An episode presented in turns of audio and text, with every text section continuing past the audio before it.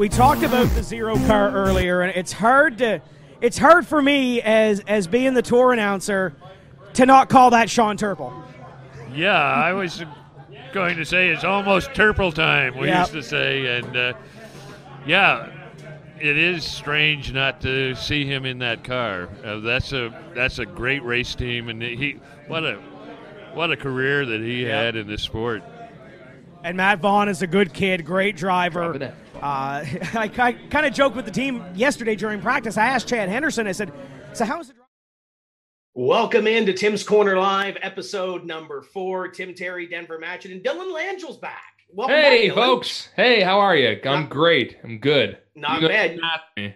Well, yeah, you didn't. We didn't have you last week. We had you for some sim racing stuff. Though had you for Wednesday night for the national series. So, uh, welcome back. You ready to uh, chat some racing tonight? Yeah, we got a we got a star-studded lineup tonight, ranging from four cylinders to a pro stock tour legend here in the Maritimes. A little bit of everything mixed in tonight. I think there's ten championships ish mixed between our three drivers here tonight. So, Yeah. Uh, excited to have Sean Turple on in, in just a moment. Rob Poirier is going to join us, uh, as well as Nick Dowsett. We're going to talk a little bit of Lake Dowsett Motor Speedway as well. So I'm excited for this one. Uh, Denver, last time we spoke was Thursday night during the, the TCM circuit breaker at Stafford. Uh, it's been a busy weekend. I think we're going to have a busy week coming up with announcements and all that fun stuff. Are you ready to go tonight? I am pumped. I'm ready to rock and roll. This is going to be another good one. Uh, really glad to have you back, Dylan. You can. Uh, nice to have someone watching the socials for us. Remember, folks, uh, be sure to comment. We're interactive, so Mhm. uh, lots of questions. Dylan, make Dylan earn his pay tonight. Uh, send lots of questions in so we can uh, keep Dylan busy. Wait, wait, wait. You you guys are getting paid for this? This- I, I, I- that's what Paul was telling us. Paul Strickland Jr. is our producer tonight too, so want to say hello to Paul. He's been doing all our uh, sim racing stuff, and uh, glad to have him along for the ride. And I, I know uh, there's a, a Winter Blast Enduro or a March Madness Enduro coming up at Sydney on the weekend. Now I've been told you are not racing. Demo Dylan is not making an appearance this weekend, right? Is that what that's what I heard? Well, well, Demo Dylan was asked to be a partner in a blindfold race. Uh, so D- Demo Dylan only drives the van, not you- not sit in the passenger seat. Oh, so you're not even driving. You're not even drive, driving blindfolded. You're you're directing. I, I I would be the guider. I would be like the rally car. Okay, uh, slight curve left up front. Now hammer the brakes this way. That that would be my position. So if you've Yeah. seen Dylan Langell drive before in a demo, and, and you can go back to TCM and look at the highlights and the clips, it's uh, it's it's not the worst thing Denver I've ever seen. Well, the driving maybe not, but uh, the tow truck incident after that was uh, Incident? That was like a, a seven out of ten.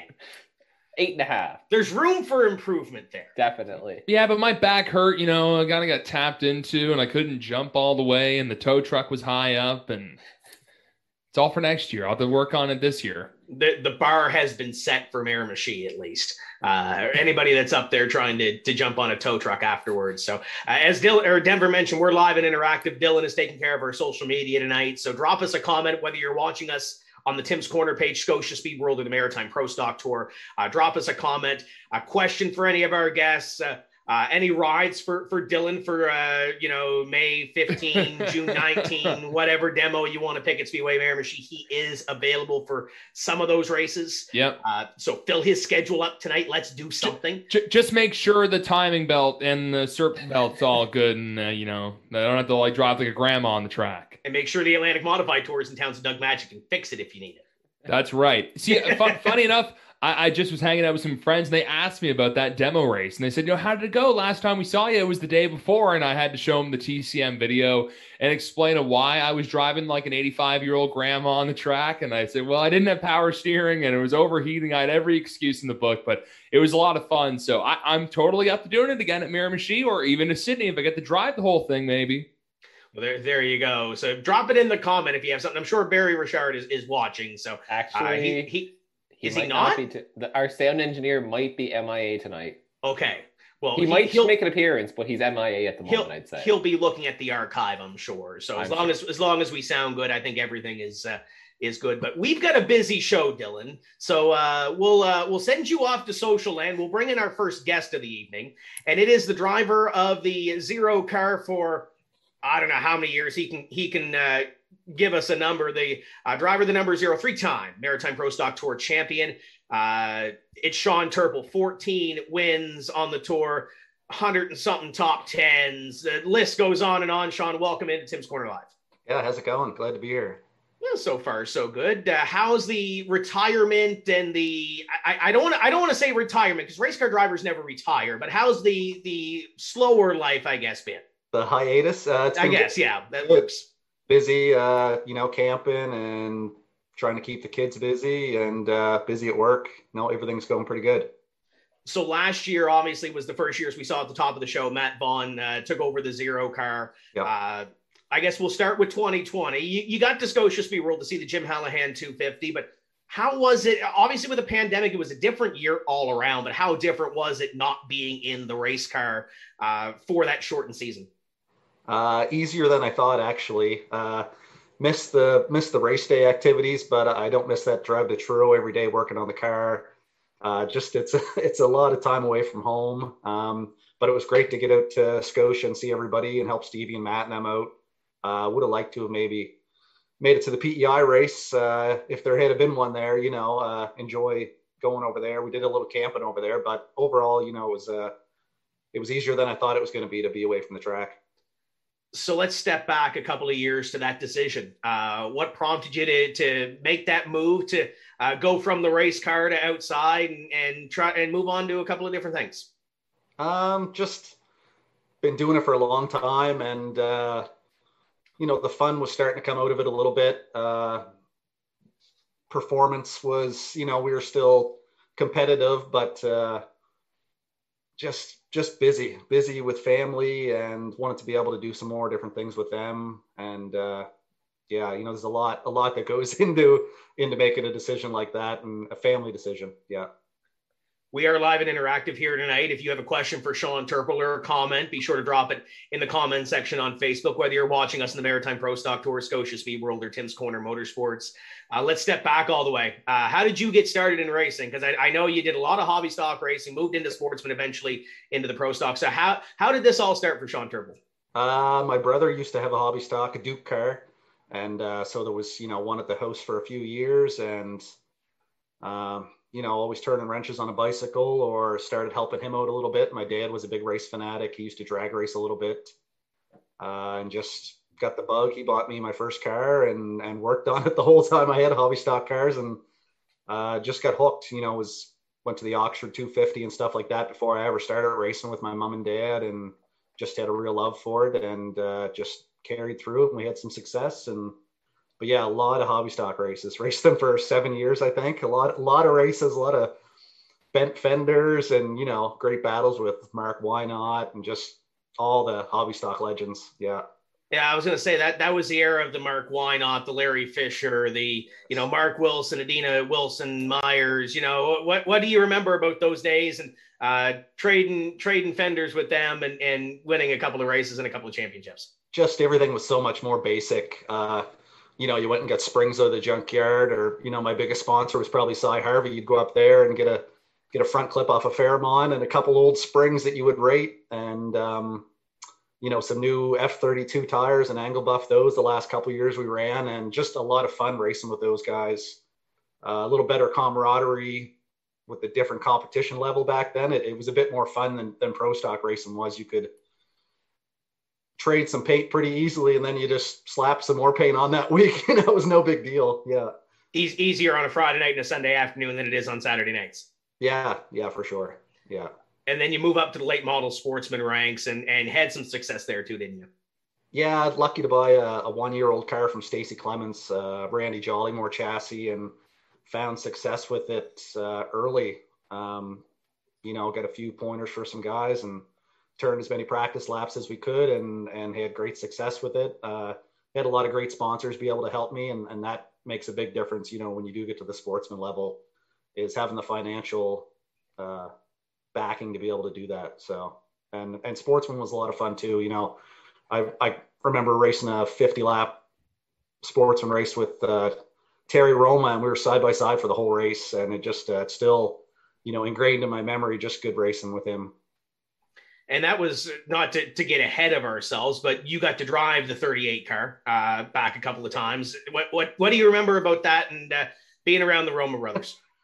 How uh, how I couldn't drive a sportsman car anymore when I got this car. I just felt felt so out of place. Just uh, you know, all those sportsman cars are so different in how people can gear up the brakes and stuff on them. And it had been a few years since I was in one, and just felt way in over my head. Not comfortable at all, but honored to be asked to drive his car, help Terry out.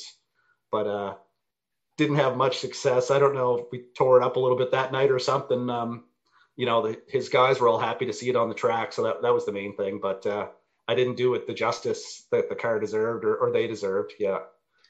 And with that sportsman car that you had, you got to do some traveling, go up up and down the road, got to go to Riverside Speedway 660, everywhere in between, and uh, yeah. try to get some racing in. What what was that like to get your real first experience of doing some traveling?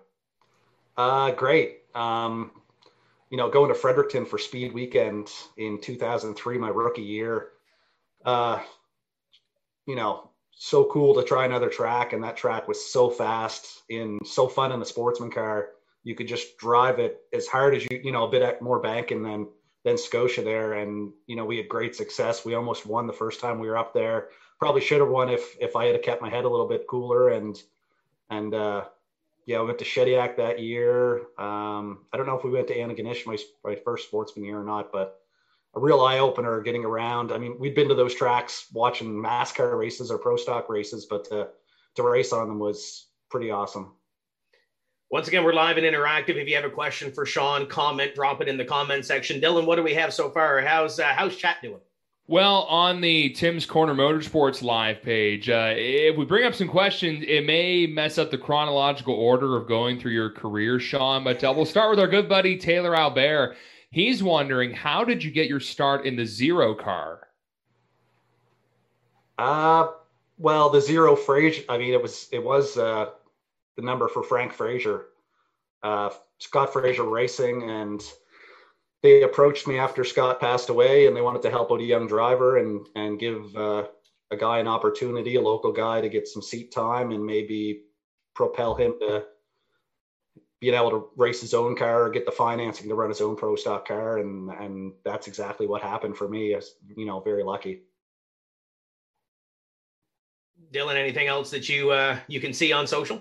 Yeah tony wright right wrote here on facebook and i guess it's kind of connected to what you just said there sean he's asking what was the emotion like when you got to drive the sfr car after scott passed away uh hard to believe. It's still hard to believe. Um, you know, he was my favorite favorite racer, and met him a few times uh, before his passing, and certainly talked to Frank Senior a few more times that, than than Scott. But just you know, not too far down the road to their shop, but uh, you know, just my idol, racing idol when I was growing up, and uh, speechless to be asked, to drive.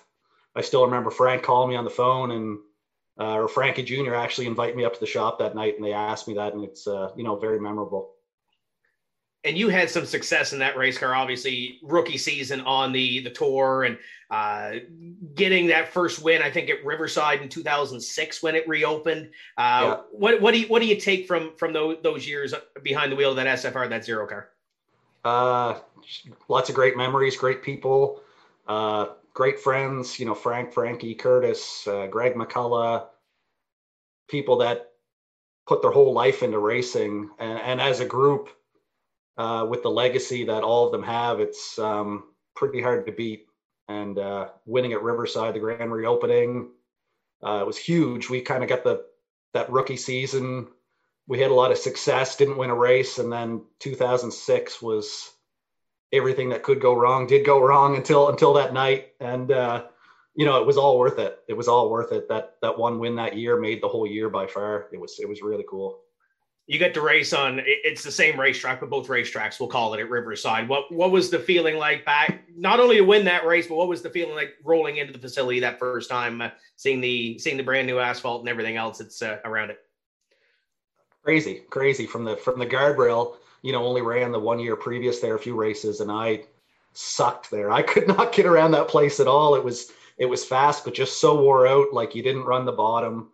Um, you kind of ran in the middle of the track. You know, prior to the repave. And then we went back there and Frank just kept coaching me, drive it in harder, drive it in harder. And, and we pretty near not getting a fight, but it was a, a tense couple days there when we were testing and practicing before the first race. And it just finally clicked and they gave me a great race car to be able to work with and kept me fired up all night long. And, uh, yeah, we parked it in Victory Lane at the end of the night. Now we had Craig Slaunwhite on a couple of weeks ago, and he Yeah. told us that that Frank told him the story about how to run 660. Ended up having to get in the car and teach him how to drive it in hard into the corner in, in turn three at 660. Is there any uh, Frank Fraser stories that, that you can remember that you, that at least we can tell on the air? Oh, abs- absolutely. Just uh, just that same thing. Drive it in harder. Drive it in harder. And uh, you know, teaching when we came from sportsman cars in those days, brake bias and stuff. I mean, we just went to a brake bias adjuster probably the year before, but the Frasers always preached rear brake, rear brake, and it makes such a difference. Now you take it for granted with the way everybody comes up through, but it was still a big learning curve then, even at 25 years of age, to you know keep dialing rear brake into the car until it's on the verge of spinning out and you know didn't have that lesson taught to me until then basically and and then once frank got that beat into my head as well as craig's head kind of same deal um, made all the difference in the world but just uh, you know the stories that i've forgotten about frank you know is there's a lot of them but just a great guy. Uh, i talked to him there probably a month or so ago and uh, you know living legend. Yeah for sure. Has he got you hooked into maybe getting into a vintage car yet? no, no. He's he's building a few of them from what I hear. he's uh geez, he's building quite a fleet of them up there. Every time I look, they're they're putting another cool body on somebody else's vintage car. It's you know, it's a Frank's always loved working on cars, and I, this fits just in perfectly with what he wants to do now to, you know, gear up a couple cars for those guys. Yeah, it's pretty cool. So that transition year from the SFR car into Stevie's car, how did that come to be? Because didn't you run the first race in the SFR car that season and then move into the uh, the zero car af- afterwards?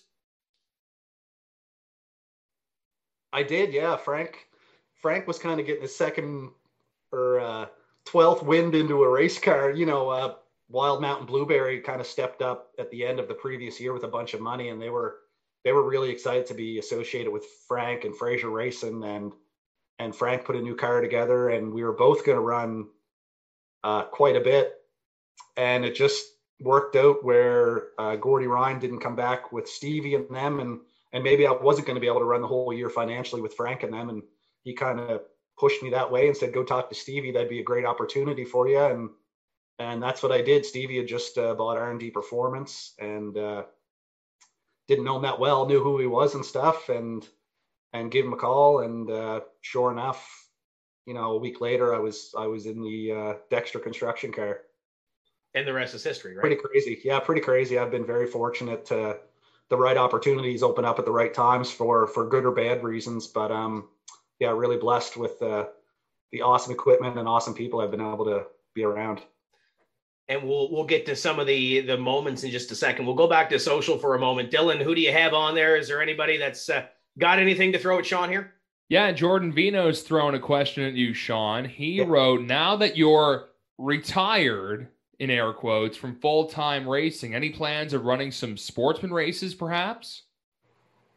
No, no, I. I uh, there's some pretty cool sportsman cars out there. Maybe if uh, if Colby had a car, you know, something that would feel more like a pro stock, then then maybe. But ju- just so hard to go back to for for myself. I just feel terrible when I get back in the sportsman car, like I'm over driving it so bad.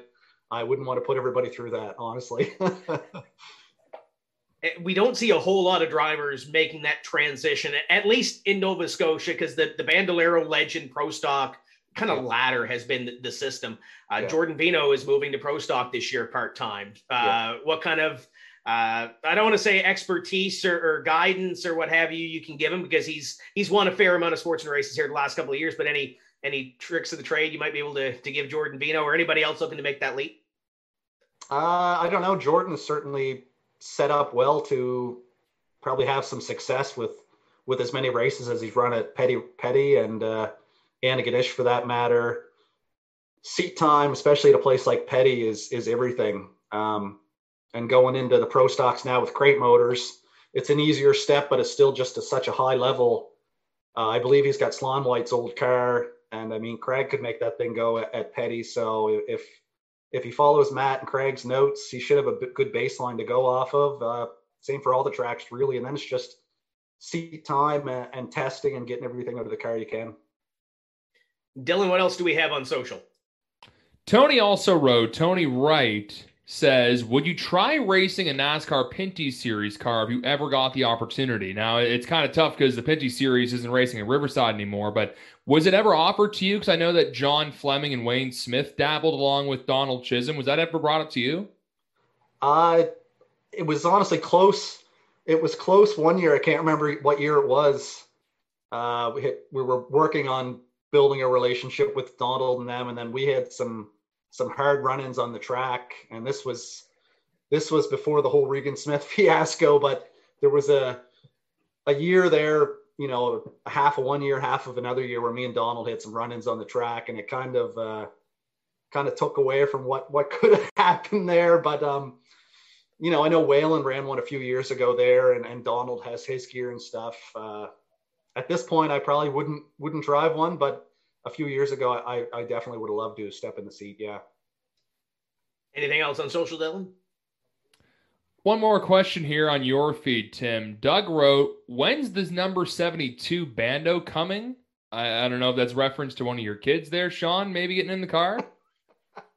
I was just wondering. I was like, "Geez, I don't know who is this number 72? oh, I don't. While, right? We talk about it once in a while. Uh, there's a guy that kind of offered us one of his cars if you want to try it out. Uh, Thomas has been on the 200 snowmobile this winter there and stuff. Um, who knows? Who knows? Maybe later this summer or maybe the year after, or maybe not at all. We'll just see what Thomas wants to do and see how things go. Yeah. So I'm, no rush to get back to a racetrack uh, on, on the pit side for that kind of thing. But if that's something he'd like to try, then I'd, you know, probably put a car together for him. You're enjoying the retirement life, right? Yeah, it's just, it's a lot of, it's a lot of stress being at a racetrack. It's uh, it's a lot of fun, but it's a lot of work that goes into it. And even on the bando side of things, even to you know do things half right so that he has a chance, or just to have fun, it's it's a big commitment. So yeah, life is busy. and, and, with Scotia adding a beginner division too, that that kind of helps those youngsters that really come into the the division and kind of molds them up to to race against the uh, the older kids or the more experienced kids. Is that does that influence a decision at all? Maybe down the road. Uh, no, I haven't honestly watched too many bando races uh, at Scotia. See them when we're we're at Petty and places like that with the pro stocks, but uh, don't make it to many Friday night shows at Halifax or I haven't the past few years. Um, but it certainly helps out if people, if kids, you know, young kids are starting that they have their their own group that they're out there with. Uh, I would think it would make it easier to to begin to start for sure. Yeah. Once again, we're live and interactive. Drop us a comment, drop us a question down below on on Facebook. And uh, Denver, you've been quiet over there. What what what do you got? I see the wheels turning in your head. What do you got?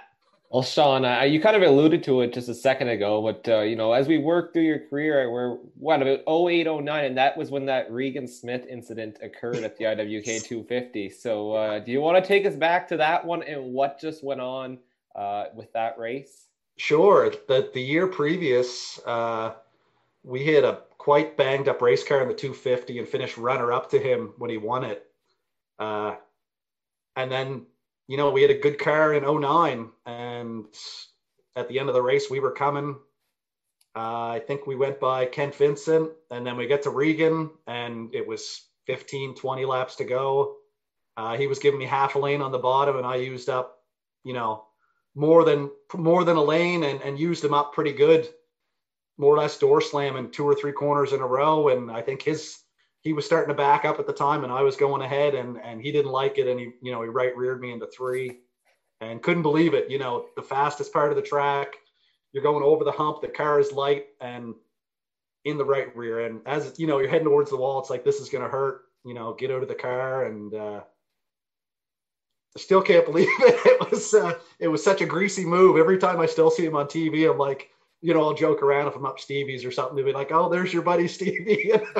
we have a laugh, but uh, yeah, it was it was uh, certainly got a lot of people up in arms. I know, you know, Stevie and Donald and you know us and that whole team. We were out for a little while after that. Not just that day, but just uh, you know, on, on the other levels too. And uh, it was the mess. Yeah, just really, really bad. Destroyed our race car for, for, for not for no reason, but not for a very good reason. Yeah.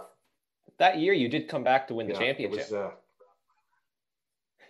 we did, yeah. You know, we had another good car sitting at home that we were able to put together. Uh, I don't know if that was a points race that year, or whether it was just show points, perhaps. So it didn't hurt us on the finish of that race, if I'm correct. I may be wrong there, but yeah, it was. Uh, my brother, brother-in-law tells a story. He was in the beer garden, and you know, he chucked a chicken nugget. He was pissed off, and it went right in the car at Regan. And you know, there's a few funny memories of that, but it, it certainly wasn't funny being behind the wheel of the car when you get right reared at, at Antigonish. Just uh, no, no need of it. You know, it's not like I I turned him or even put him in the wall. I just door slammed him a couple times on the way by, and and uh, but everybody has their bad days, and sometimes you react maybe some way you shouldn't have. So been there myself. uh, all the championships on the tour, it, whether they're they're a big lead going in or whether they're close going in, it just seems like they all accordion back together. We're going to talk about the third championship in a moment, uh, but let's talk about the first one. Uh, what was it like going through those final couple of races and, and trying to set everything up for uh, what would have been the first tour championship? what year was that, Tim? Sorry, you were breaking up a little bit there. Uh, 2009, I think. Okay. Well, actually, uh, 07, when I went to drive Stevie's car, we were leading the points going into the last race of the year. And uh, I was racing not too smart coming up, you know, early in the 200 at Scotia and got tangled up with Ken Vincent and uh, stuffed it in the backstretch wall. And Tucker went and won the championship that day. But we went in with like a 30 point lead that day. And uh, unbelievable. And then uh, 09, I think second or third last race, Fleming had a motor let go in PEI, perhaps, where he had been leading the points and it passed it over to us. And, you know, then it was just be cautious and stay out of trouble. Learn, learned my lesson a couple years before that, but, you know, anything could happen. We, we've seen that, uh, you know, five or 10 years later. Um, it's stressful. It's stressful, even if you try and keep it light. Uh, you show up at the track that last day and you you try and prepare everything on the car, but you never know what's going to happen. Yeah. In in your racing career, you've had a lot of big wins. What what do you look back on as, those those big memorable moments from your your pro stock career? a lot of them. Geez, uh, pro stock career definitely the Antigonish win, the first my first win. Um, the first time we won in Fredericton, uh, I think 2000. That might have been 2008 second race of the year. That was my favorite track for a lot of years. So it was big to get uh, first pro stock win there. Um, Mike Stevens Memorial Race in 2014, the end of the year, battling Jonathan Hicken. Um, you know, a couple internationals in Riverglade. Uh, any of the Scotia Speed World wins, any of them. I mean, any pro stock win is is so hard to get that they're they're all special in their own way. But probably the first one in Antigonish is probably the most special. And you had a couple of photo finishes in your day too. I think two or three years ago at Riverside, and then that that race with Wayne at, at 660. Yeah. Uh, what is it? With, what is it with you and close finishes? I don't know. Just just uh, like to think that I never gave up behind the wheel and just trying to get all I could out of it at the end. Uh, yeah, just a, a lot of races. So I mean, you're bound to have a few uh, close finishes. Yeah. That uh, that last championship, uh, the last night at Scotia Speed World, probably one of the most bizarre championship nights we've ever been a part of. Uh, looking back on it now, uh, what what was it like? You know, trying to thrash that car back together to get out there, and then ten laps to go. There's another bizarre incident that happens in the back straightaway. They get you a spot. Who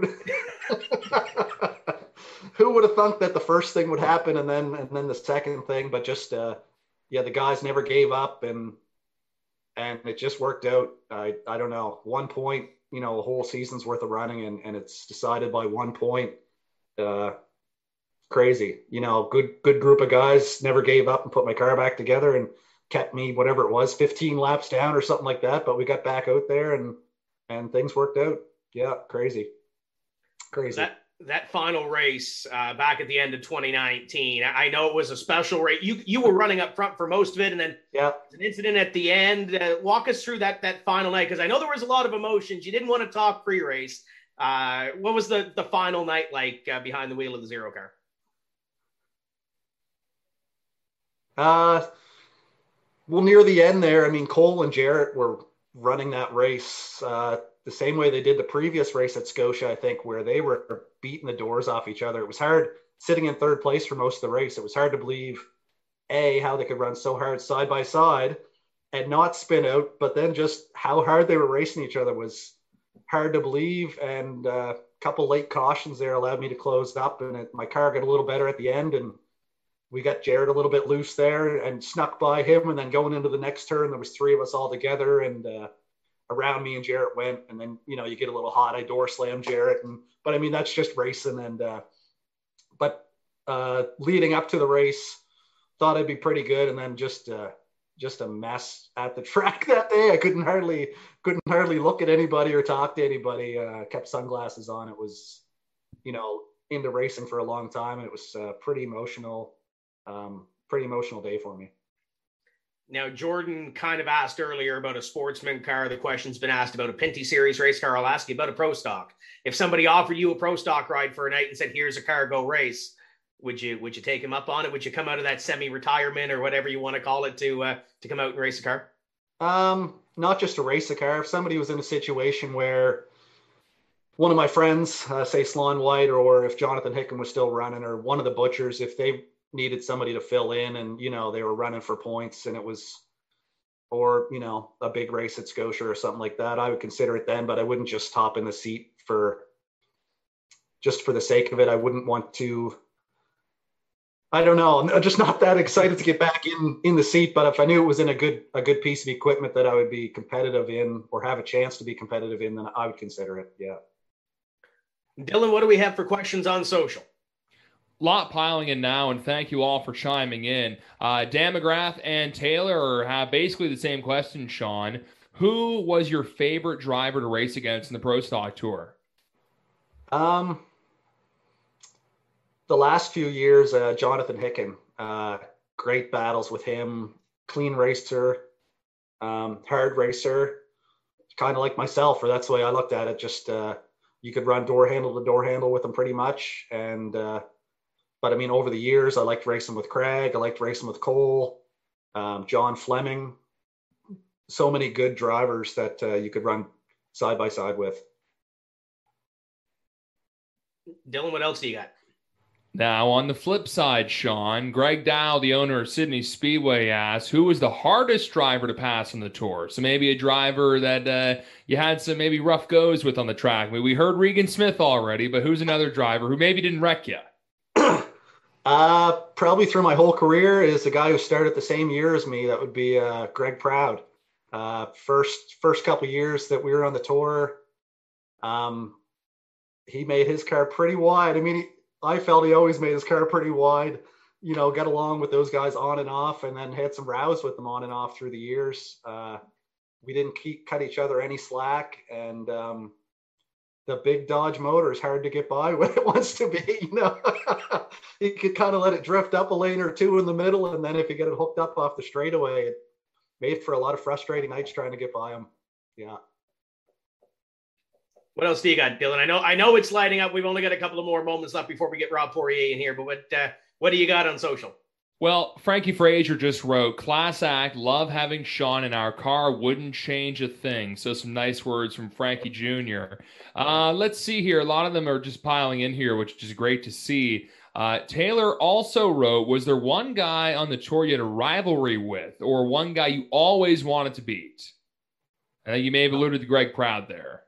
Uh, yeah, I mean, not so much a rivalry with Greg. He was just probably the guy I, I like to least race race least against. Um, for a lot of years, probably Craig Slaunwhite. Actually, uh, we were good friends in sportsman racing, and just always tried really hard to to beat him. Uh, he was strong, especially at Scotia, and uh, and then later on, it was probably Cole. Uh, we were in equal equipment, equal cars, helped each other out, but nothing to get you up on the wheel like you know your driver against driver there you're basically in the same car so it really fueled my fire And you guys had that that last race, uh, your last win at Riverside, where there was the giant pileup on lap one, but it came down to a photo finish between you and Cole. How was that for you for your we'll put technical final career win if you never get in the car again?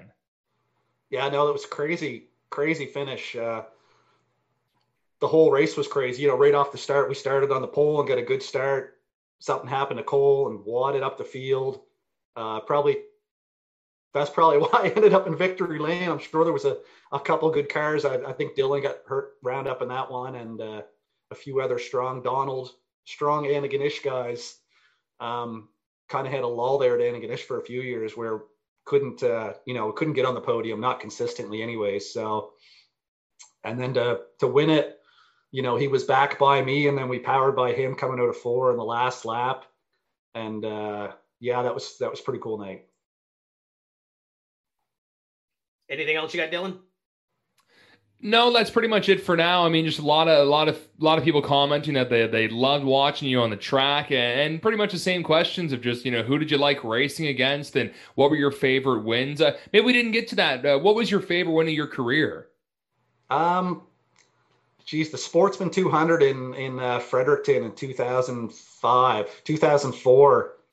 Uh, we walked out of there with a, a boatload of money, led led like 190 of 200 laps, and uh, that was definitely our coolest sportsman race. And then, like I say, probably the reopening at Riverside Speedway would be would be the top pro stock win for me. You know, there is a 200 lap sportsman race making its return to 660 this year, right? Is there? That's cool. It'd yeah. be cool if they could get a, a bunch of cars from other tracks. You know, yeah. it had prestige there for a couple years, and uh, the sportsman rules were pretty uniform then with Scotia. You could put headers on and maybe a light flywheel when you went there. Um, where now I don't I don't even know how the rules line up now, but uh, uh, you know they used to have such a strong car count when you went there. If you run good, you know you were beating some good cars, and uh, yeah, cool deal. I want to bring this thing full circle. Matt Vaughn is, is sitting in the race car now, and uh, what do you what do you think of the youngster from uh, Bedford uh, getting into that race car and uh, carrying on the legacy essentially of what uh, what you built with the team? Um, yeah, like the last year I raced there, I was I was short on help a little bit, and Matt's doesn't live too far from me, and I reached out and touched base and seen if he wanted to come give us a hand on the car, and I guess that's old news now, and and he's in the car. I was actually at the shop last week for a night helping Matt Stevie put a new body on on the old car. Uh, so I'm a little bit excited for him to get out of that uh, Taylor car and back into the 101 car. I mean, I could never get that Taylor car figured out myself. Um, so he should have a a more stable platform to go off of this year. Uh, that being said, it's stepping into pro stock is a big step. Um, the competition level is, you know, it's just tenfold from what sportsman is. Not to take anything away from sportsman drivers, but the competition with the equipment, uh, the car levels are so high that you can't give up anything as a driver. So you really need laps and seat time at trap tracks and. Uh, hopefully Stevie can give him a good solid car to get some laps with this year and, and see how they make out. But uh, know, I'm excited for them. Yeah, for sure. And with COVID nineteen and no bubble right now, it, it's kind of hard to predict what what track time is going to be available before we we really kick off this season. Uh, Sean, this has been great catching up. Uh, usually we we ask at the end about you know marketing partners and sponsors and crew and whatever else, but uh, who who do you have to thank at, at home for uh, you know, being uh, scaled back and you know maybe uh, looking forward to to the future. What what's next for Sean Turple? Uh, next, well, I'm just finishing my uh, putting a new basement floor down here. So next is a baseboard, actually. there you go. but uh, thank my wife, Cassie, my family, um, Ledwidge Lumber, of course, my father-in-law, Jim Ledwidge, my parents, the Frasers, Stevie, Cecil Vance, everybody who did everything for me in my racing career. Bubba, you know, Colby Smith, Chad. I've had such a good group of people around me. Greg McCullough, you know, just Craig Langell, endless people that if you don't have people like that around you, you just can't do it. You can't have any success. Um, yeah, it's it's all thanks to them. And you, Tim. Thanks a lot. Yeah, it, this this has been a blast catching up. And, and you mentioned you don't get out to a whole lot of Friday night shows, but we're going to have to get you out to a Friday night show and co-host a race with me and, and get you back to that weekly racing series. Sure, sounds good. Yeah. Sounds like fun.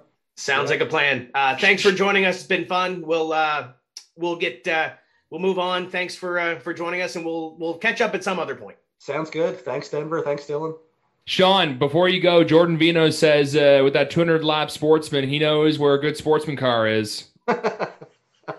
no thanks. No thanks. well, I guess the offer's always open to you. That's Yeah, Sean Turple.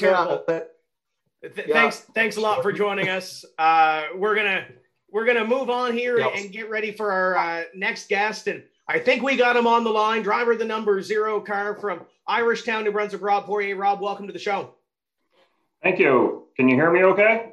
We got you loud and clear. Thanks for joining us tonight. It, it's uh, it, it we got champions on on the show here tonight. We just came from one zero car to the yet the next, and I, I know you got your trophies in behind you, but uh, welcome Just into the show. What's yeah, there, there's a couple back there. Uh, Yeah, a couple. Yep. let's uh let's talk about your racing career. We'll we'll start at the start, I guess. How did you get started in racing?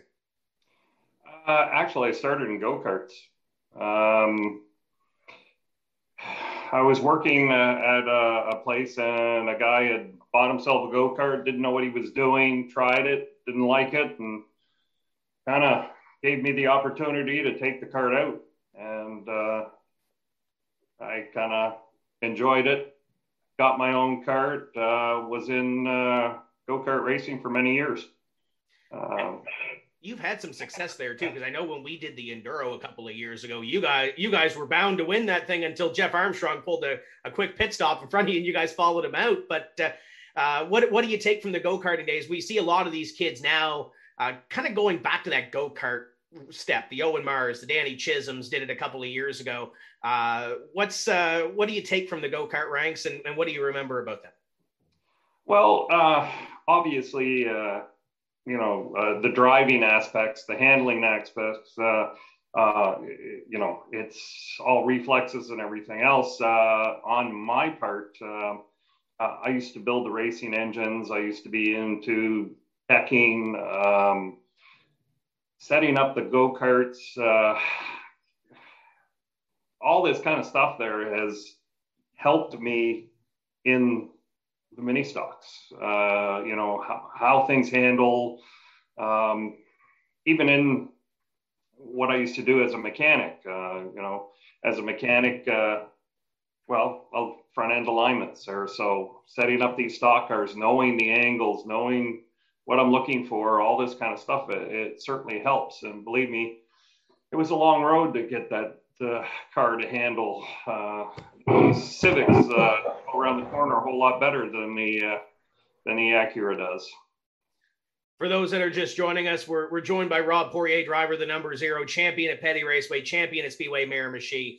Uh, you've been in into mini stocks now for a few years. When did you make that transition up to mini stocks? Well, basically, uh, what had happened uh, as the go kart thing went along there, um, it was more my son that was uh, where I was spending most of my time. Uh, as far I was still racing some there, but uh, as I'm getting bigger and uh, there's a lot more weight there to haul around on a go kart, was making it you know a little more difficult and so on. But I had started with a job where I was traveling all across Canada and I was having trouble making it back for some of his races, and he was starting to lose interest. So it came to the point where basically, uh, close to that age where girls and cars are coming in, he just basically wasn't racing go karts anymore. So it left me with nothing.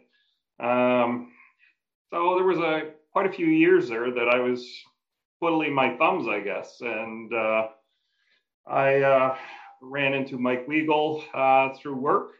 And uh, one weekend he said, Listen, uh, we've got this car that nobody, you know, is driving. It was the number four uh, car for the memorial that he had built. And he offered for me to drive it. I came out, practiced with it, blew it up in practice. So I didn't get to race it. Um, but it gave me enough for the itch and uh, I basically bought a car that he had sitting in the backyard and uh, spent basically one summer building it, I managed to get it out, race it right at the very end of the season, just to kind of try it. And you've seen what's happened since then. The rest is history, right? You got it. we're, we're live and interactive. If you have a question or a comment for Rob Poirier, drop it in the comment section, and we'll uh, we'll get to it. Dylan, how's uh, social doing right now? Well, uh, one question for you, Rob, and yeah, thanks for hopping on with us tonight. Heather Richard Brown Atkinson asks, any plans of moving up into a street stock or a sportsman anytime soon? Or are you just going to stick with the minis for the rest of it? Um, that's something that I've pondered quite a bit. Um, many years ago, there I did drive a uh, um, uh, a sportsman. Um, I'd uh, had a chance to run a couple races in Tim Rogers' old uh, sportsman car, um, which was a lot of fun and actually a lot different than what they're running now. Um, I've thought about it. It's just so much more money and uh, not sure if it's going to happen. I, you know, I would love to try it.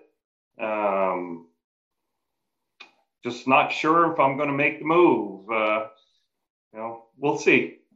Well, you did sit in Jordan Vino's sportsman car a couple of years ago at Speed Sport, if I remember correctly. You look pretty comfortable in there. So if we can find you a ride, we, we you take it, right?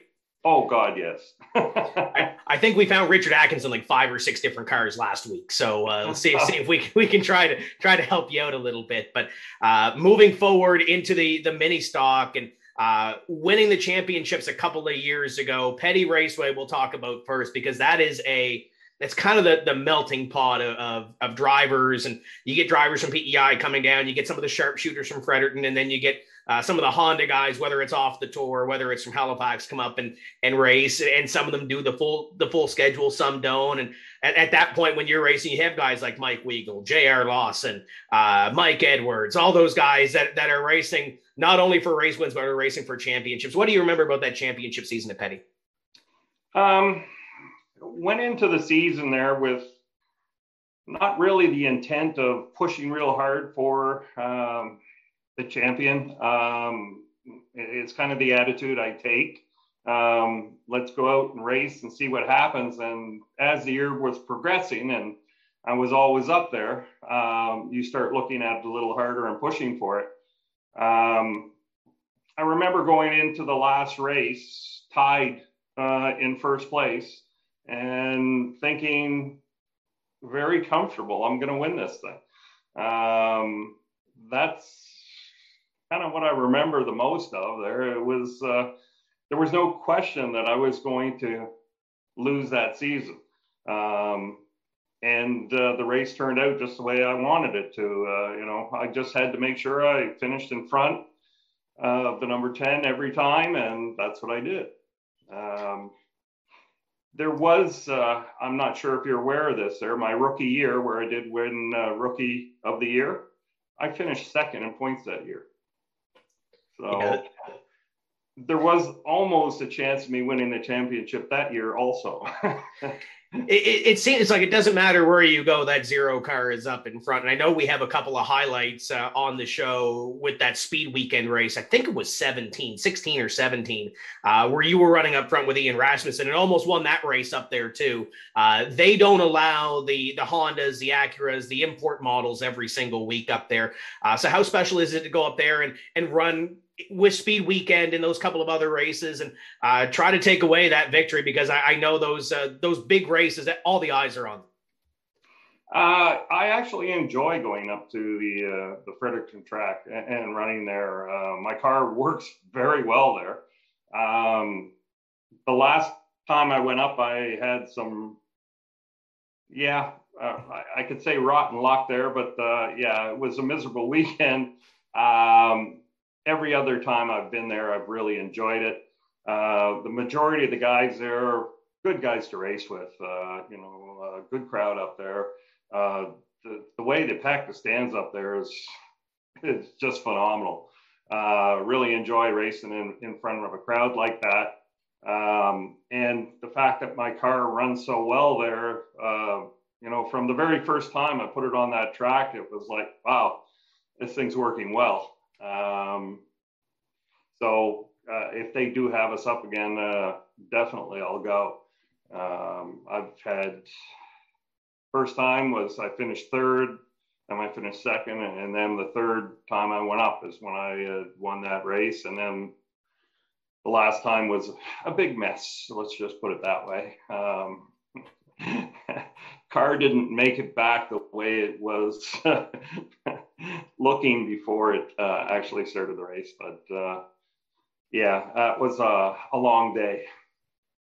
But, you mentioned you mentioned racing with fans, and I, I kind of want to make that the pivot point because you started the season off this year with a couple of wins with no fans in the grandstands in Miramichi. Well, there was a couple of fans there. It just transitioned to yellow, and uh, you were able to get a couple of fans in. But what was that like, kind of racing in an empty arena? Um, it, it, was strange, um, to be honest. There's that first race uh, in Miramichi. Uh, basically, all you had was all the minis were allowed in to the pits. We raced and then we packed up and left before they could bring in the next uh, group to race. Uh, it, it, was pretty strange. It was great that they uh, at least put that together so we could race. Um, but with the stands empty, uh, not as enjoyable, but certainly, uh, you know, had some fun uh, being able to get out there and at least run. And I had some success at the beginning of the year for sure. And hopefully, this yellow phase that we have brings us some more fans, and we can we can go racing, and it's somewhat normal in May, and we can only we can only hope. But let's uh, let's transition back to 2018. I think that was your mini stock championship in Miramichi. What do you remember about racing for a title on the North Shore with those guys? Um, in Miramichi, um, it's a little different. Uh, the track is uh, very abrasive um, flatter. Um, but I've been running there basically since I started. Uh, I enjoy it. Um, you know, Barry running the track, he's, you know, he's good to us and everything else. Um, so as far as running there, um, there was certain individuals that were, you know, obviously uh, making it hard, but uh, you know, it was all happening in the same year that I basically took the championship there, the championship at Petty, won the race in Fredericton all in that same year. It was like, it was overwhelming, you know, that I was doing that well. Um, it, uh, it fell apart the next year, but uh, that year I certainly enjoyed it. Um, you know, Barry runs a, a good show down there in Miramichi. He tries very hard. Uh, so to win down there, there, there's people rooting for me down there. Uh, you know, don't like to disappoint. Um, you know, I, I have that in petty, and it's pretty exciting there to know that you've got some people in the stands, you know, pulling for you. Um, and I get that at both places.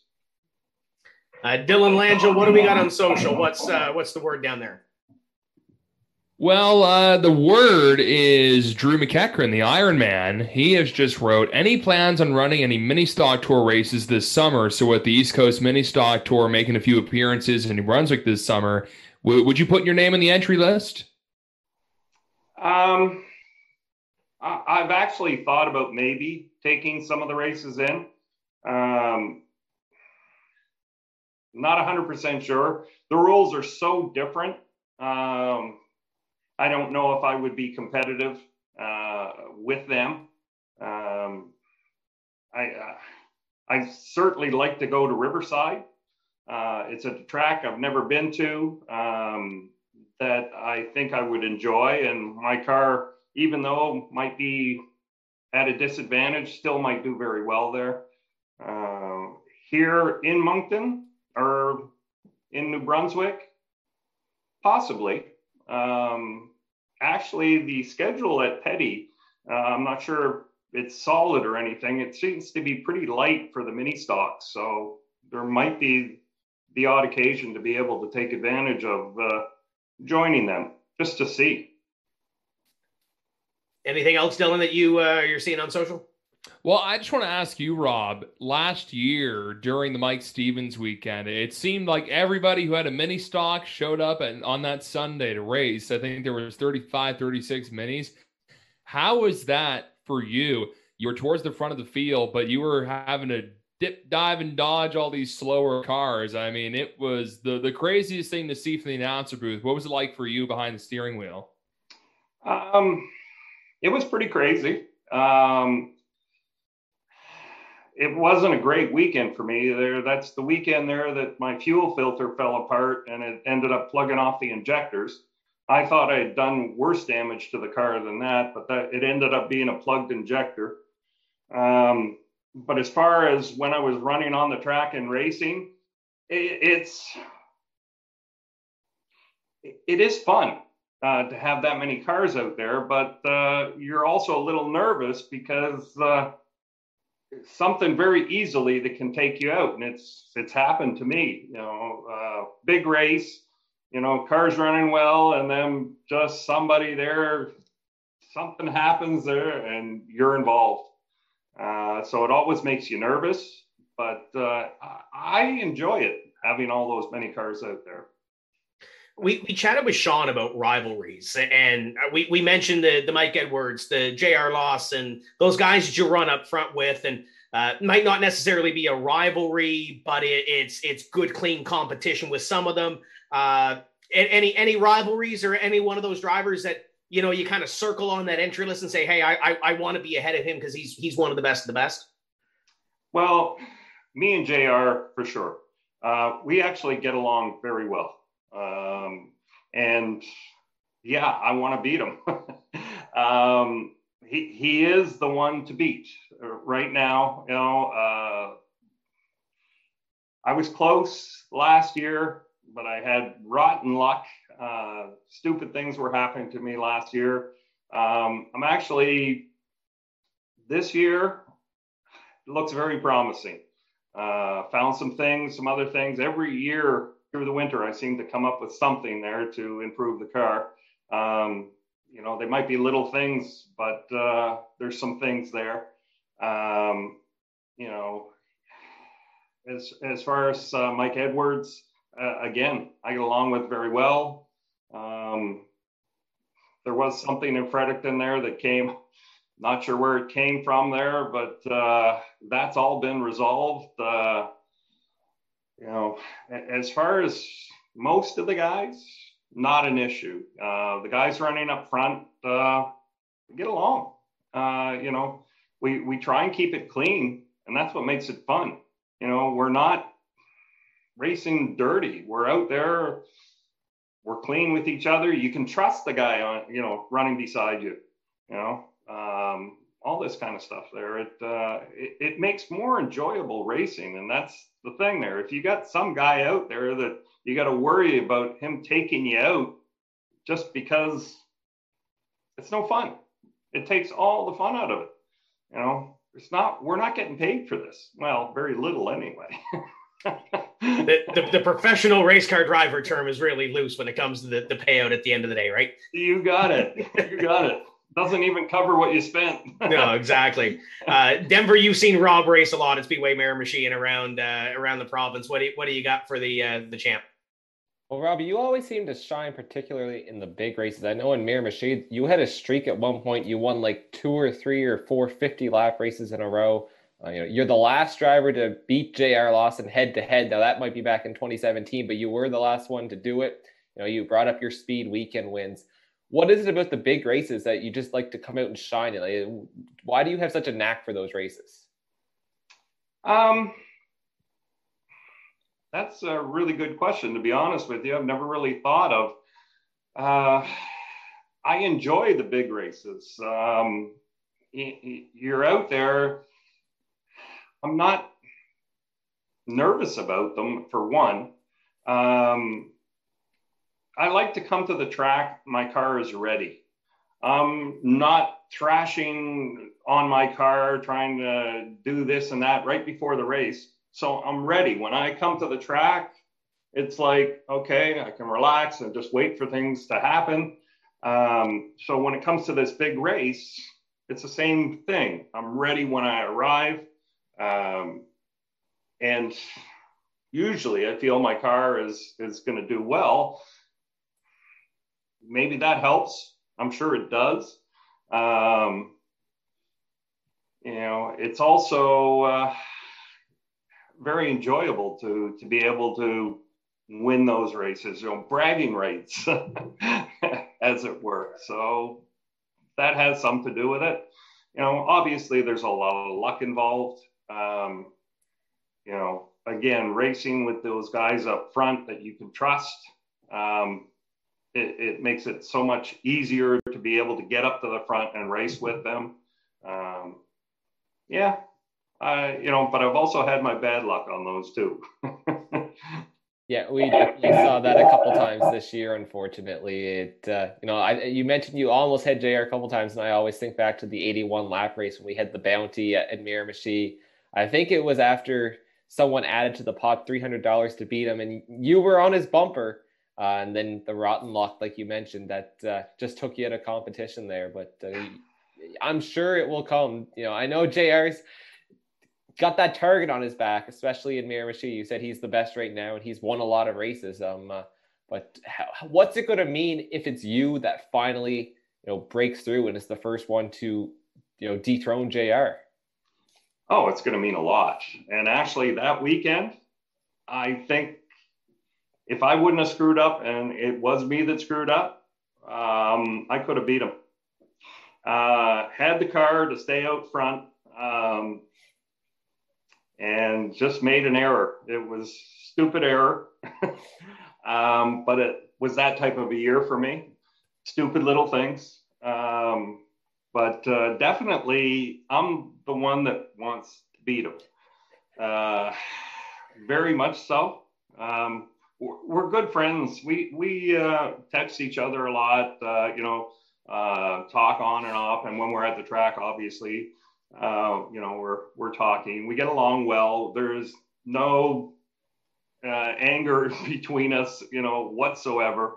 Um, you know, uh, I'm sure he enjoys beating me as much as I'm going to enjoy beating him, because this year, I really feel um, I'm going to have something for him.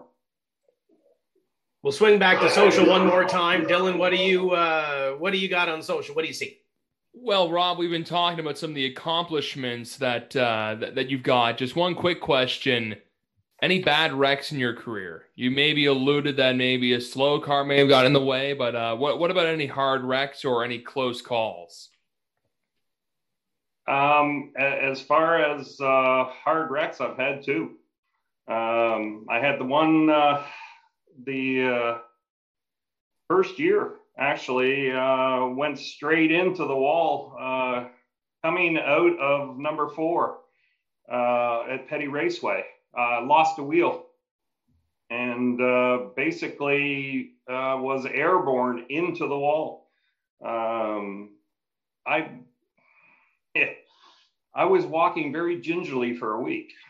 That was a, a hard hit. Um, the other one uh, was uh, two years ago there when the 10 spun me into the wall uh, coming out of number two. Um, that uh, wasn't as hard physically on me, but as far as the car, about the same damage. Um, both times, uh, frame had to be straightened. Uh, the front of the car was off to the side uh, cracked the transmission mount right off. So the uh, the whole casing had to be welded up. There was basically you could see inside and see the gears, um, you know, amongst other things. You know, so yeah, I've had a couple, but that one going into the wall that first year, that was a nasty hit. Get the big one out of the way nice and early, right? Yeah, yeah. You know, I was running in third place basically all I had to do was cross the finish line for third, but instead was on the hook and I was in the ambulance. Dylan, is there anything else on social before we, we set Rob free for the night? Yeah, one of your fellow competitors, Jason Pickles, wrote, enjoyed racing with Rob last summer at Petty. Please don't blow your motor in turn three and cover me with oil. It makes it hard to see through through the windshield. I am going to try my best not to blow up a motor this year. I am actually in the process of building a spare motor. So I'm going to have a spare ready to go. And I think by doing that, it's going to prevent me from blowing one up there because I'm going to have something ready. it's where I didn't have a motor ready that I would blow one up. So, um, yeah, uh, there's been some issues. Um, like uh, last year with the transmission, I found out what was wrong with it. So hopefully, no more mischiefs. Um, uh, but I tell him I'll do my very best to make sure that, that, there's no more oil from my car on the track. but, that, but that's like a Mario Kart thing where you drop some oil on the track, right? Maybe that was a plan. Um, no, no, not a plan at all. Um, yeah, no. Uh, the only time I've ever dropped oil on a track and it didn't hurt me was the time in Shediac. There was a plug that came out and uh, was dropping oil, and the engine was fine. Um, but every other time, if there's oil on the track, from my car anyway, um, it, it's usually costly. uh, yeah, you know, and the scramble to put a motor together for the next race. Well, at least if you have a spare now, that that's going to help coming down the road. And and if something happens like that, then it's an I don't want to say a motor's an easy fix, but at least it's there if you need it, right? Well, that's the whole thing. There is, uh, you know, every time I've had a motor issue, I've had to scramble to put a motor together. I'm going to have one. It's not together yet, but I basically got all the pieces, and uh, I'm started working on some of this stuff there now. Um, I will have a spare built this year. Uh, right now, I'm just waiting for my trailer to be a little bit more unfrozen so I can get the car out and get it into the garage. I've got a lot more room to work now.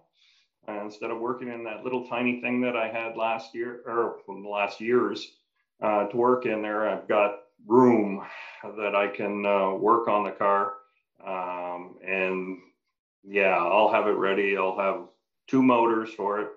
Um, yeah, should be a good year. I'm looking forward to it. Hopefully, it's like that 2018 year, couple of championships, couple of big wins in, in your pocket for this year after all the bad luck that you had last year. I know you don't do this alone. Uh, sponsors, marketing partners, uh, anybody that helps you get to the racetrack, who, who makes it happen for the zero team?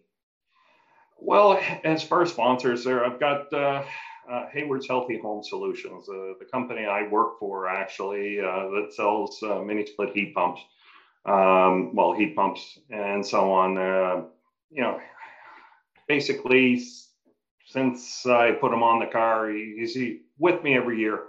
Um, there was even the one year that he uh, sponsored a race at Petty. Um, very helpful to have him. Um, I've got Midas. Uh, they're very good to me. Uh, this year, uh, it sounds like I might take a race in uh, PEI. And in PEI, they run a resonator or a muffler. Um, uh, I'm sure that's where I'm going to get it from there. When I tell him I need that, uh, I'm sure it's going to be no problem. He's been very good to me. Uh, I've got uh, Brookside uh, Yacht Sales. Um, he's actually a very good friend of mine, and he helps me out a lot. Praxair, you know, they're helpful with with the gases, of course. Um, as far as uh, Ryan Signs, um, he's been with me since I race go karts. Uh, helps me, you know, make the car look good. If I need a sign, I just need to call or a decal. I just need to call him up there, and he's going to take care of me. Uh, treats me very well. Uh, great guy. Uh, he's a sign shop that's in Shediac. Um, you know, all these people, they help, you know. Um, I don't get big money from them. You know, a lot of times, like I said, you know, Ryan Siney helps me with decals. Uh, it's not always money. Um, obviously, it'd be nice to put a couple more people on the car. Um, but any help makes it a, a, a big help, you know, as far as that goes. Well, this has been fun. Before we let you go, we got Nick Dowsett coming on. He races at Lake Dowsett Motors. Have you seen that racetrack before? Where is that again? That that's down in Yarmouth. It's it's the the track that goes uphill down into one or up up to one and two and down through three and four. Have you seen that racetrack? Have you heard anything about it? I, I've just heard about it. Um, they won't let me go up. So uh, you know, as far as seeing it, no, I haven't seen it. Um, actually, I think it was the first year uh, talked about going up there, and then found out they wouldn't allow me to race. Uh, so basically, uh, haven't been. Um, but uh, you know, anything different sounds fun. Uh, They, you know, they did start an import class last year though, so maybe there is hope. oh, never know. know. Like uh, PEI is going to allow me to uh, to go. Um, actually, uh, uh, Ryan, me and Ryan, they're with the Toyota, um, are, are talking about going up for one race that they've got going on uh, in April, I believe. Uh, he did the communication with them and asked if the two of us could go, and yeah, I'm in. There, there you go. I think the only ones that are left on the bucket list for you would be Scotia and Sydney. So we're we're, we're working down the map. yeah. Well, like I said, uh, Riverside is the one I'd really like to run it. Um, they had a, a race up there, and basically it was an invitational. I was packed up. I was ready to go. And the night before, somebody called me up and says, "Well, are you still going to go up and watch?" And I said, "What are you talking about?" Well, they're only allowing civics. It's like, oh, really? I was ready to jump in the truck in the morning and head out. I was on my way. Um, so now I just like to go out because I hear it's it's a fast track, you know, um, and uh, a lot of people th- you know think that my car would do quite well there. So I'd really like to see if it would. It, I think it's Riverside. That's all that really needs to be said. It, it, it's the facility around here. Uh, this has been fun, Rob. Thank you very much. Uh, we'll we'll catch up with you before the season starts, and uh, if not, we'll see you in May when everything all gets going again. Thanks for this. Not a problem, Larry. I really appreciate you inviting me on the show. Uh, you know, uh, it's uh, it's it's kind of a compliment, I think, to be invited on the show. Um, so I really enjoyed uh, coming on and answering questions, and uh, definitely uh, look forward to seeing you guys uh, come racing season. Well, we look forward to seeing you here in a uh, couple of months. That's Rob Poirier, driver, the number zero car from uh, Irish Town. And we move from one two time champion to another two time champion. Nick Dowsett has joined us now on the show from Lake Dowsett Motor Speedway. Uh, Nick, welcome in. Uh, Rob had his trophies behind him. You have yours there too, I guess. Yeah, uh, you can hear me well, can you? You're loud and clear. Awesome. How you doing? So far, so good. How's your winter been? Because I there wasn't a whole lot of champions crowned last year, but you happen to be one of them. You got that championship at Lake Dowsett. So how's the winter been trying to get ready for another year? Uh, it's been pretty quiet so far. Um, car was put in the garage after uh, after the final race there in September, and we really haven't touched it since. Um, there's plan on possibly putting a new engine in it uh, for for this for this next season. But uh, other other than that, really, it's um it's been kind of slow. I've been a I'm in my first year of college, um, and I'm also working part time with my job at McDonald's. So uh, uh, with with the race car uh, stuff, it's it's been pretty quiet. Now we kind of chatted with Rob about his racing career, and he had a couple of years, and he really came on strong. And you've kind of been the same way with yours.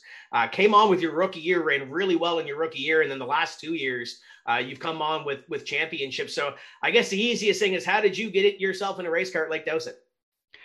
Well, um, getting into a race car at Lake Doucette was a was a struggle uh, in a sense. Um, I was I, I, would go to the racetrack to watch since I was uh, I don't know probably 12 years old. We would go in the stands and watch, and I would have a blast just watching. And I always would say when I turned 16, I wanted to get into a race car and I wanted to race. And I turned 16 in May of uh, 2018, and the opportunity uh, showed itself in June. Uh, Willard Hurlburt was selling uh, one of his uh, four cylinders, and we jumped right on and uh, and bought that. And I guess the rest is history there's a guy with a ton of experience, Wild Willie. How much of an influence has he been on your racing career? He definitely was a was an influence, and what better race car to buy than from uh, Willard Hurlburt uh, with all of his experience.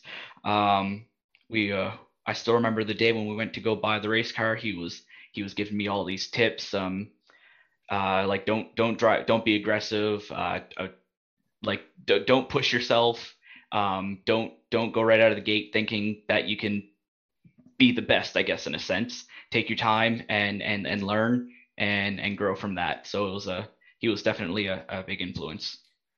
Now we talked about this racetrack. We've got a little bit of onboard footage from Dominic Hanna and what other driver to ride along with than Dom on, on this deal to, to kind of explain this this racetrack. You talked like Scotia Speed World, Riverside International Speedway, Petty Raceway. You've got two I don't want to say the same corners, but they're pretty close to being the same. How do you drive Lake Dowsett Motor Speedway? Well, that's actually a good question. Um, and and so far, Lake Dowsett, uh, Lake Dowsett's the only racetrack I've, I've raced at. Um, so I can't compare it to any other racetrack uh, around the Maritimes. But one story I do have was my very first day testing. Uh, going uh, going to the racetrack, we got to the racetrack and former track owner Gaston Comeau looked at me as I was strapping into the race car and he said, Now look there at turn one. Do not go into that corner full speed because you will not make it. Well, I tried to go as fast as I could. I and I spun out. um, let's just say he was right and I was definitely wrong. Uh, it, it's it's a sharper corner than you think it is. Um, and of course, and, and you're going uphill again, uh, as you mentioned earlier, uh, going up the front stretch into turn one. You uh you're going uphill and you kind of like you kind of break a little late and you kind of diamond into the corner. And it's almost like two corners in one. I i, I like to I, that's how i describe it i guess. Uh, it's like two corners in one. You, you take turn one it kind of straightens itself out and then you got to turn again for turn two. Downhill the backstretch into turn three um, turn turns three and four it's much more banked i find than turns one and two and it's a lot uh, sharper of a corner and you kind of you kind of run that like a lane up off off of the bottom, and you, you arc it down to get a good run off of turn four. It's definitely a, a unique racetrack, and it's something that it's a little ways away from everything else in, in the racing community that we have. But I always say it's it's one of the best kept secrets in, in maritime racing where uh, if you've never been to Lake Dowsett, you, have got to be there. I'm going to talk about the hos- hospitality and the camaraderie in, in a second because I think that's what makes you guys special as well. But uh, Dylan Langell, what do we got on social? Do we got anything we can throw at the two time champ? Well, it seems like everyone's a little uh, little shy right now on Facebook, so uh, don't be shy. We're an open book here, and Nick can answer a bunch of questions because I'm always curious about Lake, Lake Dowsett. Starting with the name, you, you we, have heard it say Dowsett, Doucette. I, do you say Dowsett there, Nick? Depends on where you're from, I guess. Uh, our um, our former track announcer, Pat Patton, uh, he would always pronounce it Lake Dowsett Motor Speedway. Me being French, I say Doucette because and, and and because it's my last name. Uh, so I guess it really depends where you're where you're from. Um, there's no real way of saying it. I guess it's uh, I just always stick to Doucette because I that's that's just my last name and it. Yeah, our, our, my phone's gonna light up here in a second. I hope Brittany sure, Boyd's watching. Yeah, that's exactly what it's it's gonna say because Brittany got her first experience with East Coast Mini Stock Tour down there a couple of years ago, and uh, she always tells me that it's Doucette and not Dowsett. So I agree, it, it's, it's Doucette. Denver, it, it's almost like the the Don Goody Don Gadet, and I, I, we we love Don on the show. Don's a personality, but uh, when you're on on PEI, it's Don Goody. When you're you're across the uh, the Northumberland Strait, it, it's Don, Don Gadet. I guess it's Denver's just matter where you're from, right? Absolutely, absolutely. Uh, Nick, let's talk about those two championships because obviously you come out of your, your rookie season and uh, I was doing the video a little bit earlier on. You had that uh, the orange and the white car, and then it seems like you, you changed the green and the gray and the black. And you just start racking up championships and race wins and, and the, the feature winner decals. And uh, obviously, this year was different than 2019, but let's talk about those, those two championships. What do you take from those two years? Well, uh, you mentioned the uh, the first paint scheme we had, which was uh, the orange. I'm I'm looking at a picture of it down here right now. The orange, the gray, and the black. Um, we we bought the car from Willard. It was completely orange, uh, and and because that was his colors, of course. But I wanted to do something quick, put a quick design on on the uh, on the car. And I I love to do paint schemes on iRacing. I love to design paint schemes on iRacing. I'm not very creative. I, I stick mostly to replicas, but I thought of bringing some of my designing techniques, I guess you could say, onto onto the real uh, car, which is what I did for my current paint scheme. But a funny story about uh, my orange car, I'll try to get to it pretty quick, was I was painting it in the uh, in uh, the backyard one afternoon, and I was just finishing the the black on the rear on the rear bumper, and I was getting ready to to do the trunk, or I, I can't remember what I was getting ready to do, but I took out the uh, the pins that were holding the trunk together, and I had the paint can on the trunk, and as soon as I got I took out that second pin, I learned very quickly, or I remembered very quickly that uh, the trunk was going to fly open, and so didn't my paint can. The paint can went flying into my cockpit, so uh, I had a big patch of black paint in my cockpit for the rest of that season, which I had to, uh, unfortunately, I had to explain my stupidity to everyone when they asked me why I had a big patch of black in the in the cockpit.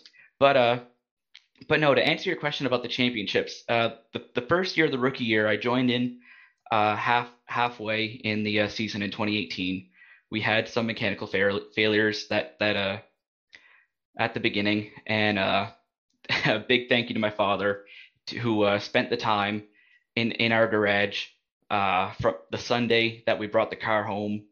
I think that Monday he started taking apart the the engine, um, bought all the parts necessary to to fix it up.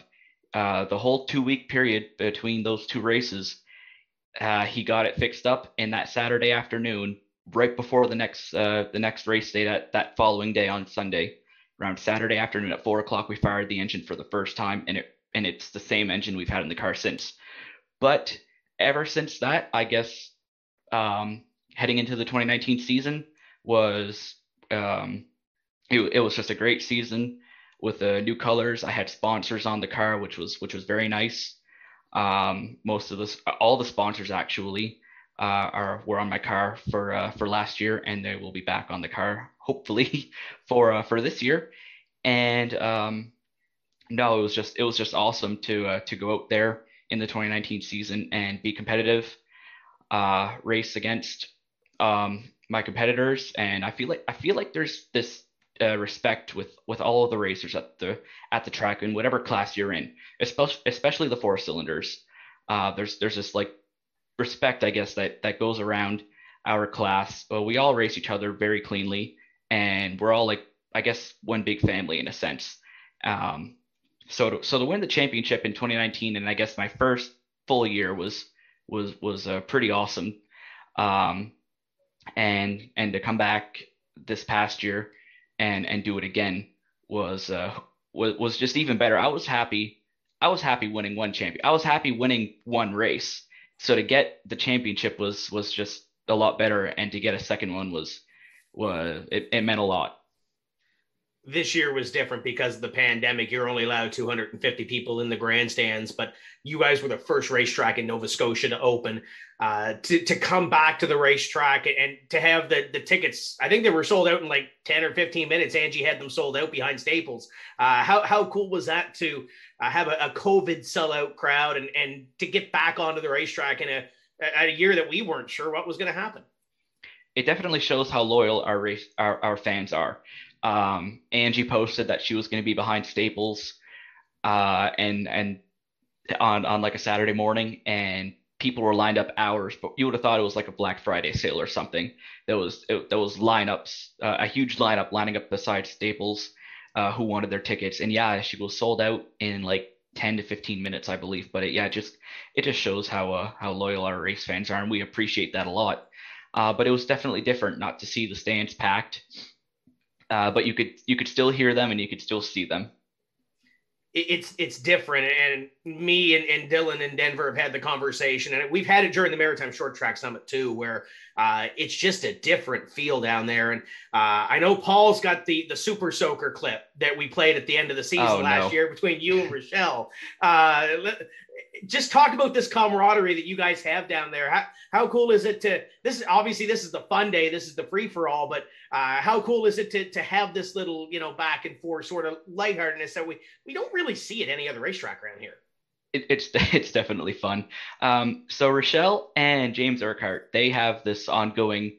I don't want to call it a feud, but it's like a it's like brother and sister like relationship, I guess. Um, it's been going on for for as long as I've been there. It could be going on for much longer, but uh, Rochelle said, I, I can't remember if it was Rochelle or James who said it, but they said that they were going to bring uh, Super Soakers to the track on Fun Day, and people were going to get soaked. So I, uh, I, I, knowing that I usually park between them two, I knew I was going to get soaked. So I said, why not just partake in this and, and have fun myself? But it, but it's definitely a, a pretty nice feeling to have that like camaraderie and, uh, and that, um, that, uh, family type feeling, I guess, at, at the racetrack. and, and every winner that that won that day got soaked. Um, Yes. I, I, can, I can tell you that because I was standing right beside Rochelle when she did it. She did all of it when they uh, came down to get their checkered flag. But you mentioned the one thing, and that's family.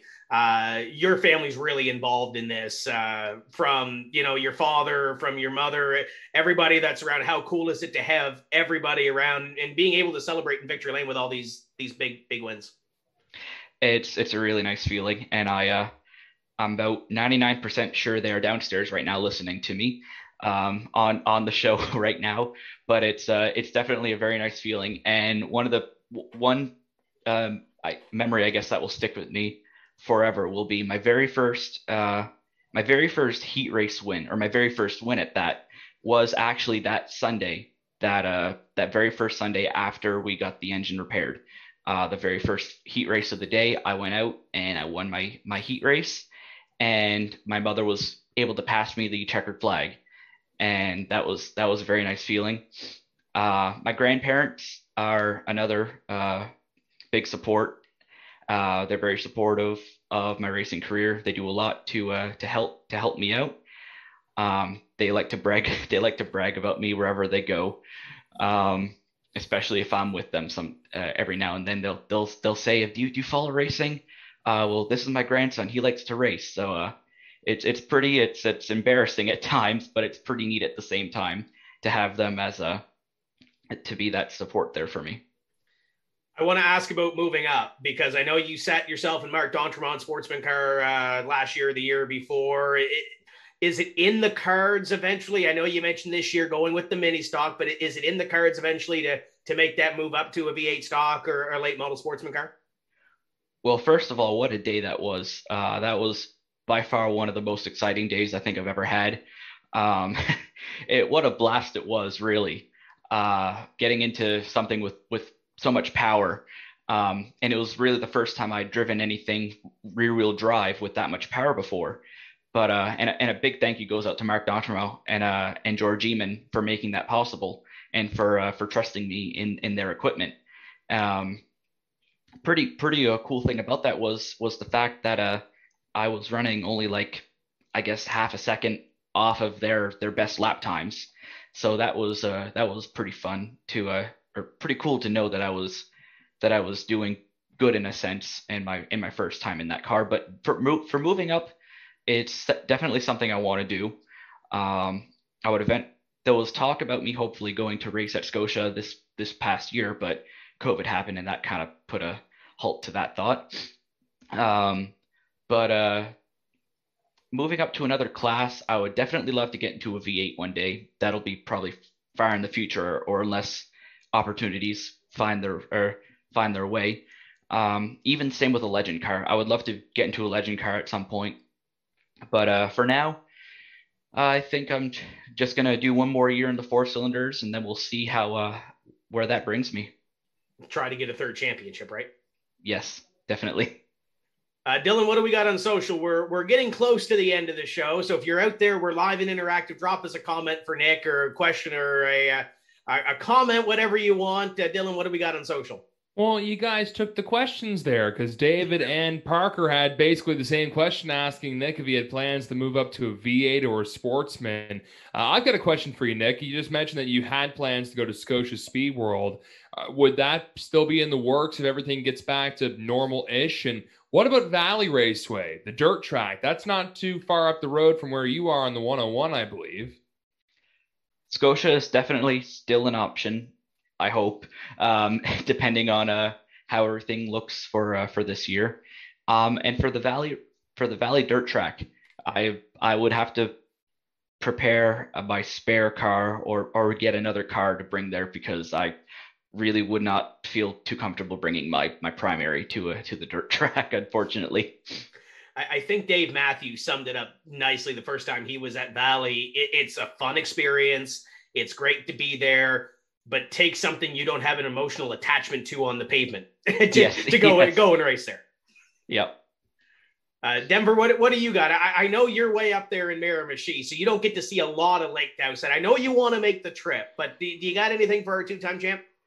Well, I know you said Scotia, some other tracks. Is there any tracks outside of uh, Nova Scotia that you'd look at running maybe down the road? You know, maybe if the funding was ever there, sponsors, whatnot if funding or sponsors was ever there, I would definitely be up for it. If if if sponsorship or funding can can take me it, anywhere through the Maritimes or even farther than the Maritimes, I'm down for it. Uh, I I I love to I love to race, and if there's ever a time that I can get into a race car at whatever track it is, I I really love to to get that opportunity.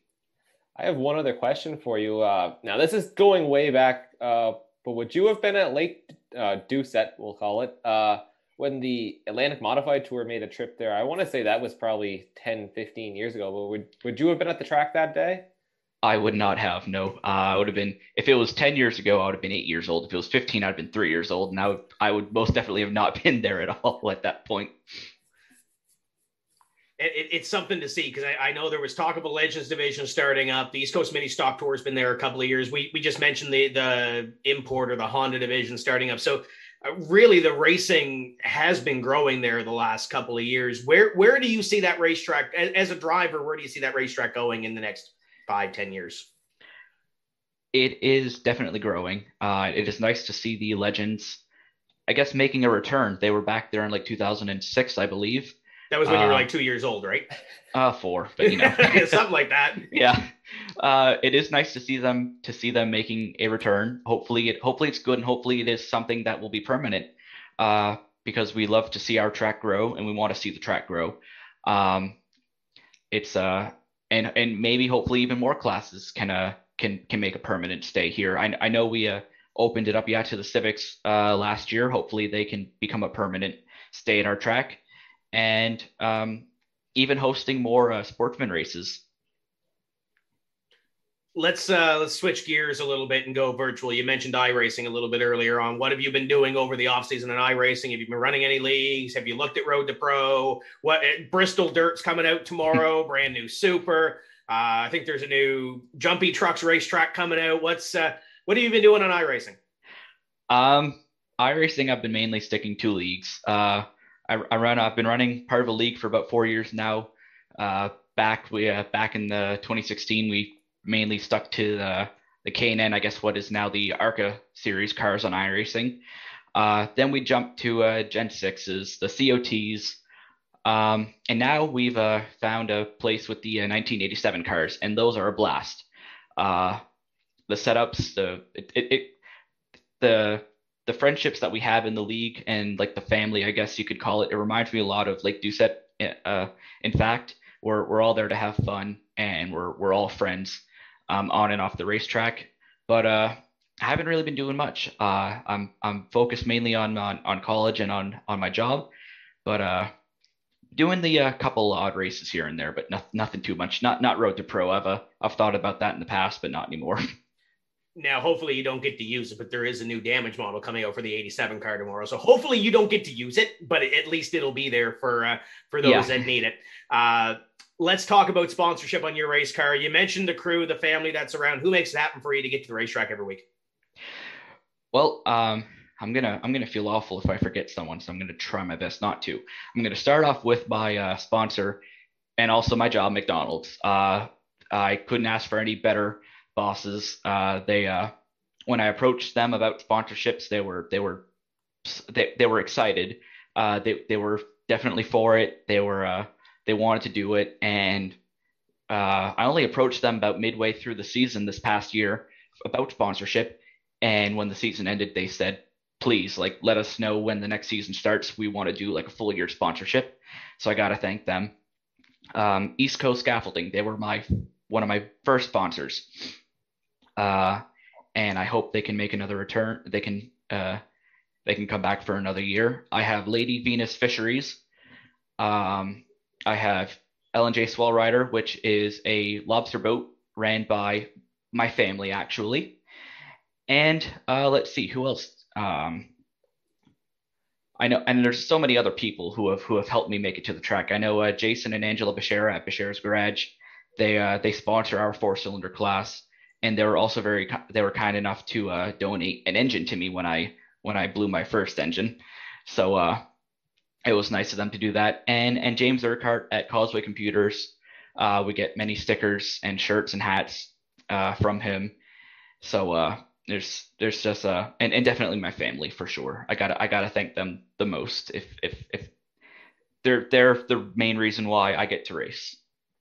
Now, before we let you go, we talked earlier in the show that Lake Dowsett is the best kept secret in, in maritime racing give us one pitch. If, if somebody's out there watching and asking why should they make the for some being a long haul to get to Lake Dowsett to watch a race, why should they make the haul? Uh, it's it's it's definitely exciting. Uh, it's it's worth the drive. Um, just to to see the different classes that do run there. Um, they have fairly good car counts. I think we averaged about 16, 17 cars in our four cylinder class this uh, this past year. Uh, the V8 stock and V8 Sportsmen, those are growing. Hopefully, the Legends can attract more fans as well. And if the Civics do make a return, hopefully those can attract more cars and more fans as well. But it's a, uh, it's it's a uh, it's definitely an experience, and you'll you'll definitely be surprised with the layout of the racetrack. Well, this has been fun catching up with you. Thank you for hopping on, and uh, we'll we'll chat with you down the road as the season gets a little bit closer. All right, thanks, Tim.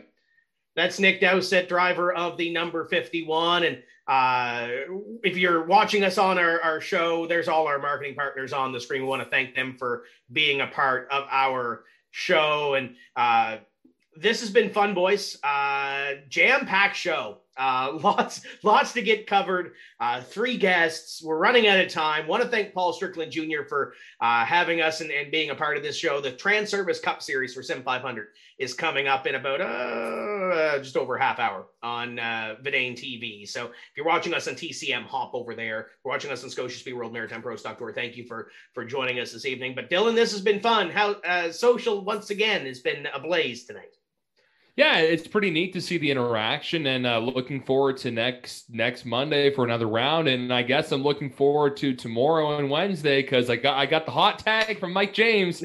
He formally he asked me to be part of the Martinsville race for the dirt race tomorrow. So uh, he says there's pizza mixed in there, so I'm in. Pizza. He hasn't told me anything about pizza, so we're. I'm. He'll, I'm a, I'm he'll, he'll, he'll, He'll hit you up. Don't worry. Portly gentleman. I like I like my food. Uh, Denver. Uh, I, I don't know. Maybe pizza's in, in the cards for you too. Uh, what what what do you think of tonight's show? Sean Turple, Rob Poirier, Nick Dowsett, three three big champions on the show, and we we got it all in within an hour and forty ish minutes. Yeah, and I know we could have went for so much longer with all three of the guests. You know, like you said, they're all champions in their own right, uh, all multi-time champions. So uh, some great conversations. It was really enjoyable to hear all the stories. And, uh, you know, I, I, Sean Turple was a driver that I always admired and, and, watched. So it'd be great to see him back behind the wheel, hopefully someday, you know. I know he's enjoying his semi. Just not in a sportsman car. Not in a sportsman car yet. Um, but yeah, hopefully, I uh, look forward to seeing Rob back on the track in 2021. Another great talent, and uh, you know maybe 2021 will be the year I get to uh, make the trip down to the South Shore. We'll see, but uh, definitely another fun episode, and uh, lots of great guests tonight. Yeah, we don't have a schedule finalized yet for TCM, but I, have got that first race in June kind of circled on my calendar. Not to spoil anything uh, for those guys down in the South Shore. We forgot to ask Nick, and it's it's one of those things when you go down to Lake Dowsett, it's the racing, it's the the hospitality, the camaraderie, but it's also the the town of Yarmouth. Uh, it's you know we went down to uh, me and Brittany Hoyt when we were down there, and it, has been a stop every time that I go down as Rudders. Uh, great food, awesome people. You know, you make the, the tour around the South Shore. Uh, Tusket Falls got some great beer down there too. Mm-hmm. Uh, not not to throw that out there, but uh, yeah, it, it's always great. So uh, make a trip down to Lake Dowsett this year and and make it a part of your schedule. And uh, our schedule's coming out soon. We we talked off air that I've got two schedules sitting on my desk waiting for approval. So maybe tomorrow, maybe Wednesday, uh, you're going to have two more schedules hit on on timscorner.ca schedules that aren't released yet. Uh, so that's uh, that's going to be going to be there. So that's going to be fun to to, to watch. Uh, Dylan, you hit on it. We're going Bristol Dirt Racing tomorrow, uh, and then we're going to go on Wednesday with the TCM weekly iRacing series. Depending what iRacing does with the super late model, could be the new super late model. Uh, tomorrow with the DC Auto Double uh, for the first of, of, the two races, and it could be on Wednesday as well for the TCM weekly iRacing series. So excited to get back and doing some iRacing the next couple days. I'm I'm very excited for this dirt Bristol. I mean, no one knows what to expect with the Cup and the truck race coming up in a few weeks, and uh, I've raced the dirt Bristol on NASCAR Heat, but it's going to be nothing like with iRacing coming up tomorrow. So that's going to be pretty cool. And we're, we're going to see who's uh, who's good on the dirt. Do we know what car we're going to be racing? As long as the iRacing truck comes with a fixed setup, and I'm assuming it is because the C fix should be going there this season, it's going to be the truck at, at Bristol. So we're going to have a few heat races, a couple of short heat races, a couple of short consies, and then probably a, a 50 to a 75 lap feature. Uh, and I'm sure the server is going to fill up. So uh, that's going to begin at 9 Atlantic tomorrow. Uh, the double, the DC Auto double, want to thank Doug Critch. It starts at 730 uh, Atlantic uh, with the eastbound crew and, and a couple of Islanders, and I, I say Islanders, PEI drivers uh, spread in there as well. Troy Burke, uh, Ricky Miller, Chris Walsh is going to come and join us as well. Uh, so we're going to have a few of those mixed in. Uh, so double tomorrow night presented by DC Auto uh, coming up on Eastbound's Facebook page, TCM Vidane, all their partners as well. and then on Wednesday, it's the TCM Weekly iRacing Series. And then I believe TCM is going to take a little bit of a break on the on the sim racing side for a couple of days and come back on Monday with TCM Live. We have an open book next week so far. So if you want to see a guest on TCM Live, drop us a comment down below and uh, let us know who you want to see on the air with us, and we'll uh, we'll do some more bench racing on Monday. This has been fun, boys. Uh, thank you very much. Uh, thank you to Paul Strickland Jr. from Vidane TV for being a part of this. Uh, that's going to do it. Jam packed show. Thank you for joining us on episode four. Until next time, my name is Tim Terry. Keep the hammer down. We'll see you at the track.